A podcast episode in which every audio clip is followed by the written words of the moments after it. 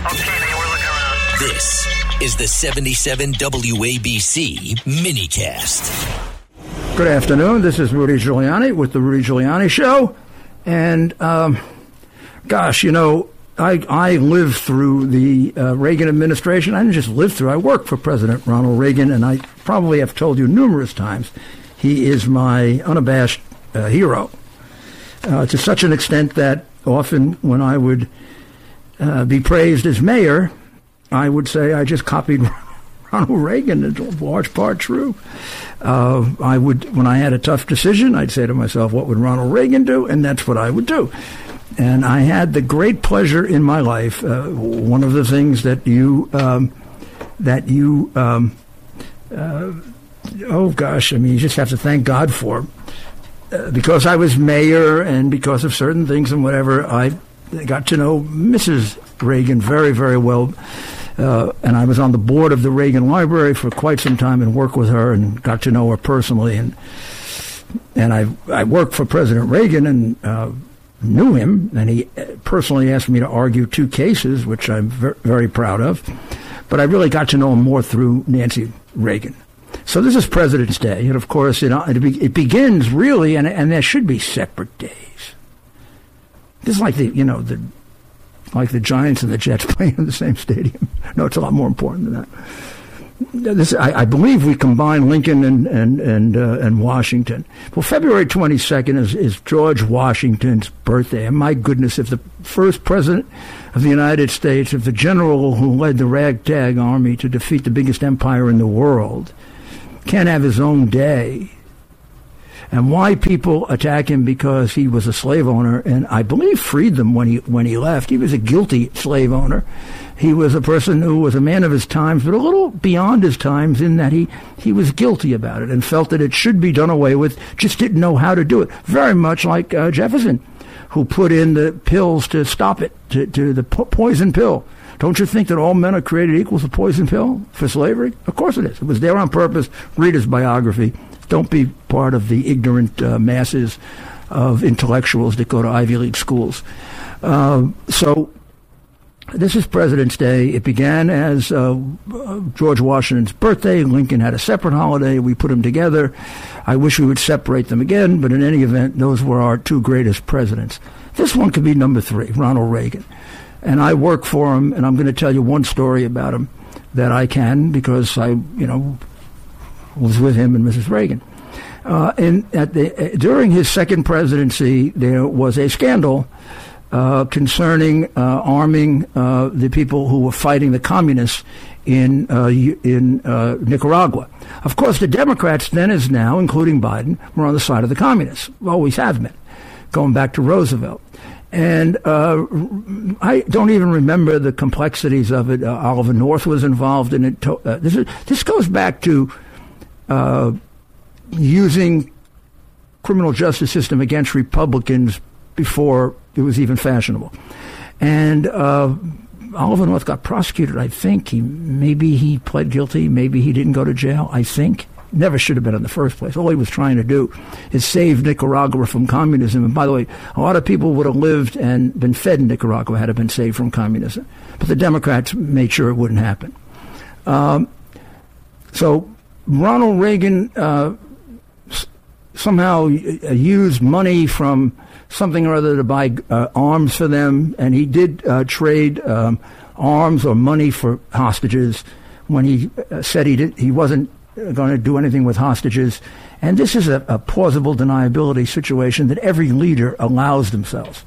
You are not. You take the position we are not going to negotiate with terrorists, and you don't. And if you do, you don't. You get what I'm saying? This is what adult, intelligent people do. Children uh, squeal about that.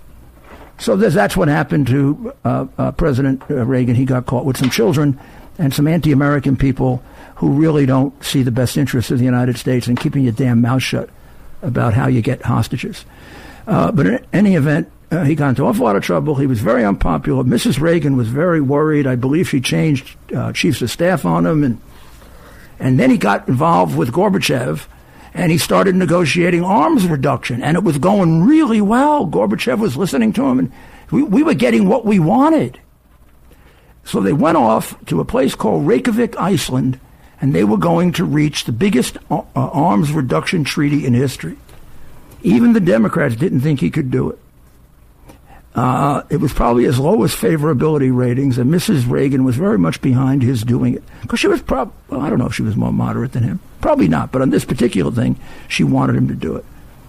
Well, she's sitting in her office. It's the second day of the negotiations, and her secretary walks in and says, uh, uh, uh, I think the president may actually be home for dinner.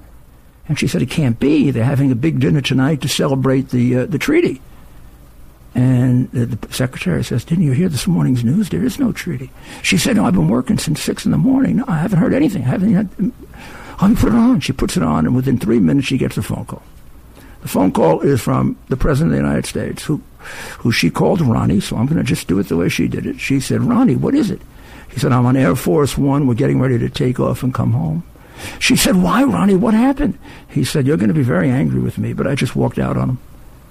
She said, I would never be angry with you. You tell me the reason. He said he wanted me to give up Star Wars. And I told him basically, you know, I don't know if Reagan used words like "go to hell," but that was I told Gorbachev to go to hell. Don't pull don't pull a fast one like me on me like that. You know, bring up a last minute thing we never negotiated.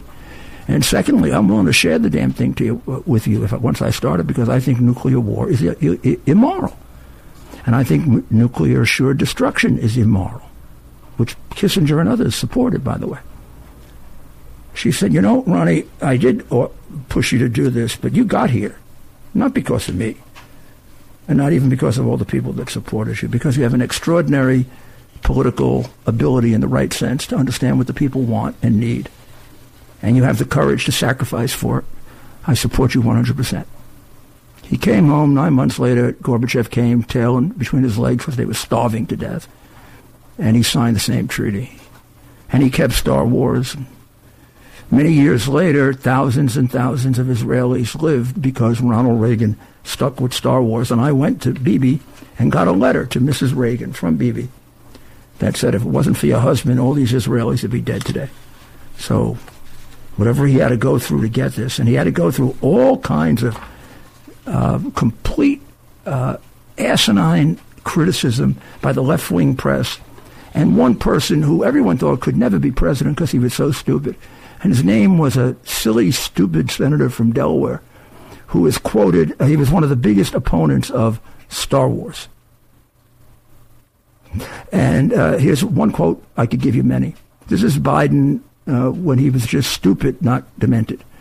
The president's continued adherence to Star, Star Wars constitutes one of the most reckless and irresponsible acts in the history of modern statecraft. It could have been one of the most brilliant acts in modern statecraft. It's sure awful lot of Israelis alive today and others because of it. Which, if he were president, they'd be dead, just like they are dead because he's president. This is what it means to pick the right president or the wrong president. You pick the right president, like Lincoln, like Washington, like Reagan.